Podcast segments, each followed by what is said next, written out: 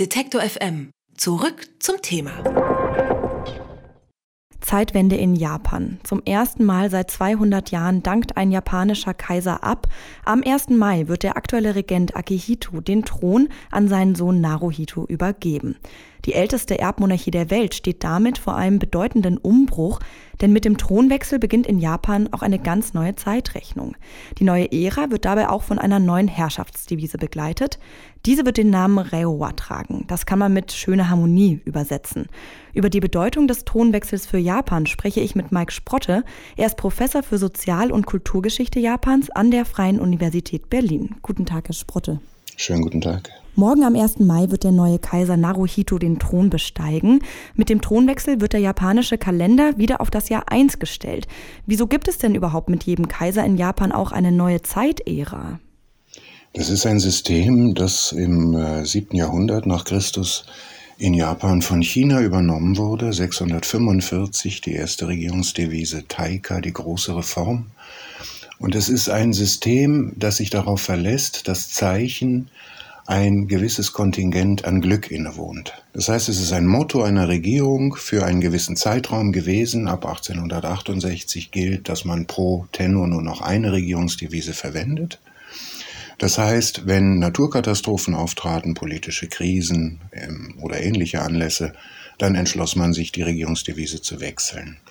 In der Moderne war das nicht möglich und das führt dann zu so seltsamen Erscheinungen, dass beispielsweise die Regierungsdevise des Vaters des Tenno, der heute abgedankt hat, Showa leuchtender Friede bedeutet und darin aber auch enthalten ist die Zeit des Asiatisch-Pazifischen Krieges.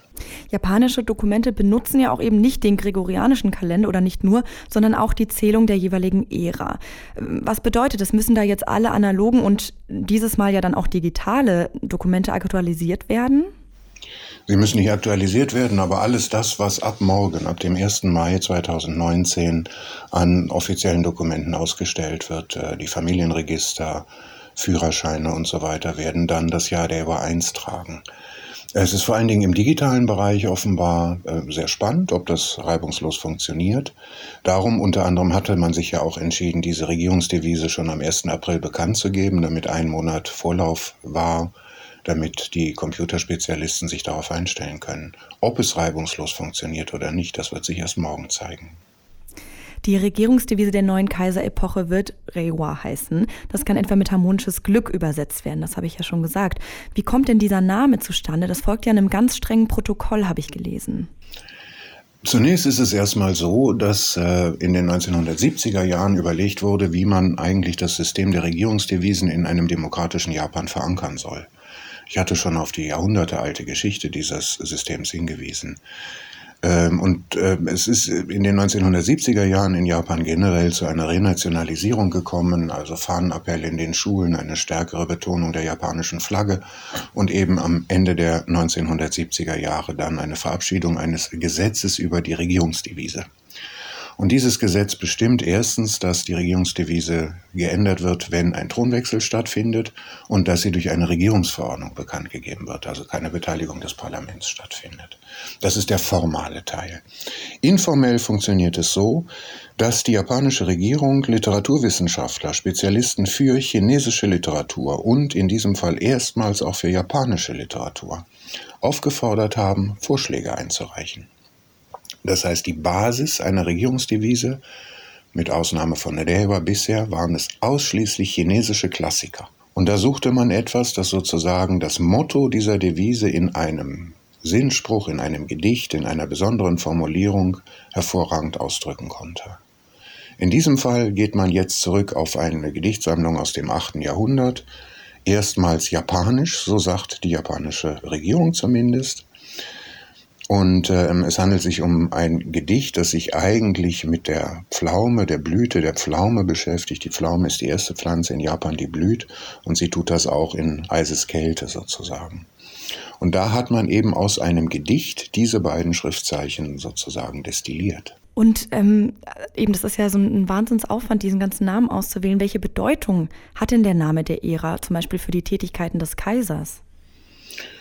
Na, für die Tätigkeit des Kaisers ist es natürlich von großer Bedeutung. Es ist letztlich für ihn auch so, dass er mit der Bestimmung der Regierungsdevise weiß, wie sein posthumer Name lauten wird.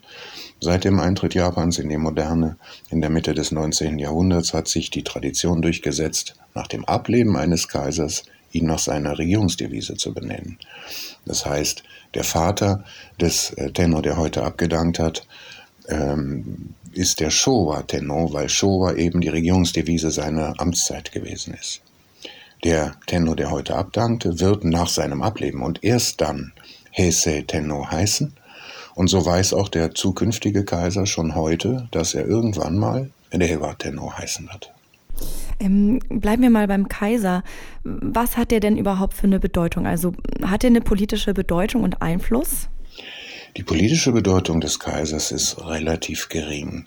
Die japanische Verfassung schreibt in Artikel 1 vor, dass der Kaiser Symbol des Staates und der Einheit des japanischen Volkes ist.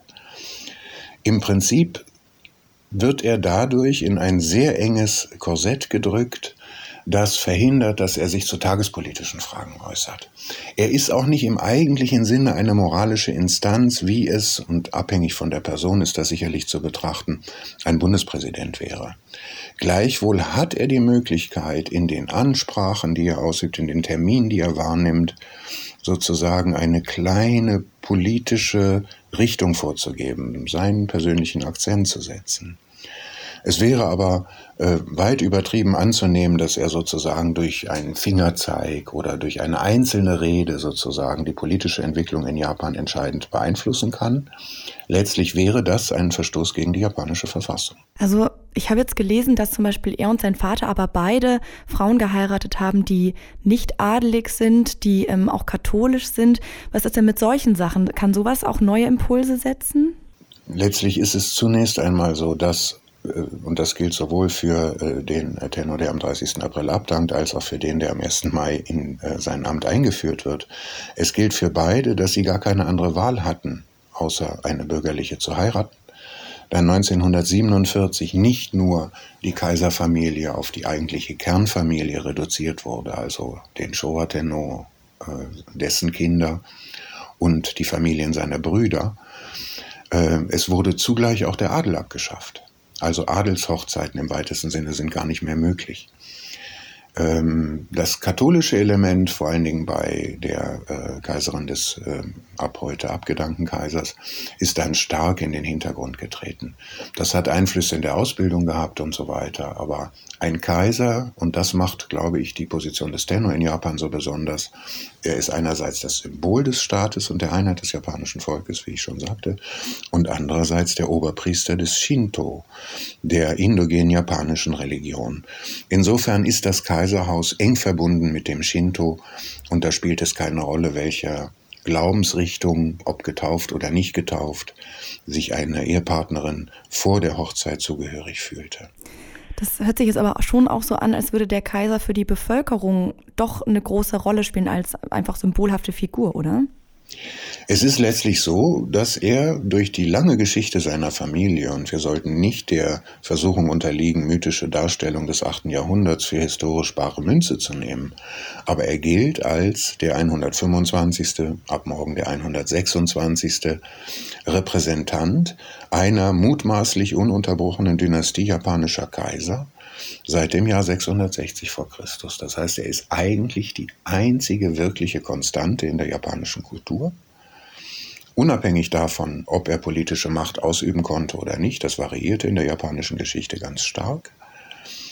Zudem kommt seine besondere Rolle im Kontext des Shinto, also kulturell ist er natürlich von großer Bedeutung, aber im Alltag der Menschen ist natürlich diese lange kulturelle Tradition des Kaiserhauses nicht immer präsent. Über den Thronwechsel in Japan und die Zukunft der japanischen Monarchie habe ich mit Dr. Mike Hendrik Sprotte gesprochen. Vielen Dank für das Gespräch. Sehr gerne. Detektor FM gibt es übrigens auch als Radio für den ganzen Tag. Wir machen mutiges und unaufgeregtes Radio im Netz. Denn Radio kann mehr sein als Hits, Hits, Hits. Mehr Infos gibt's auf Detektor FM.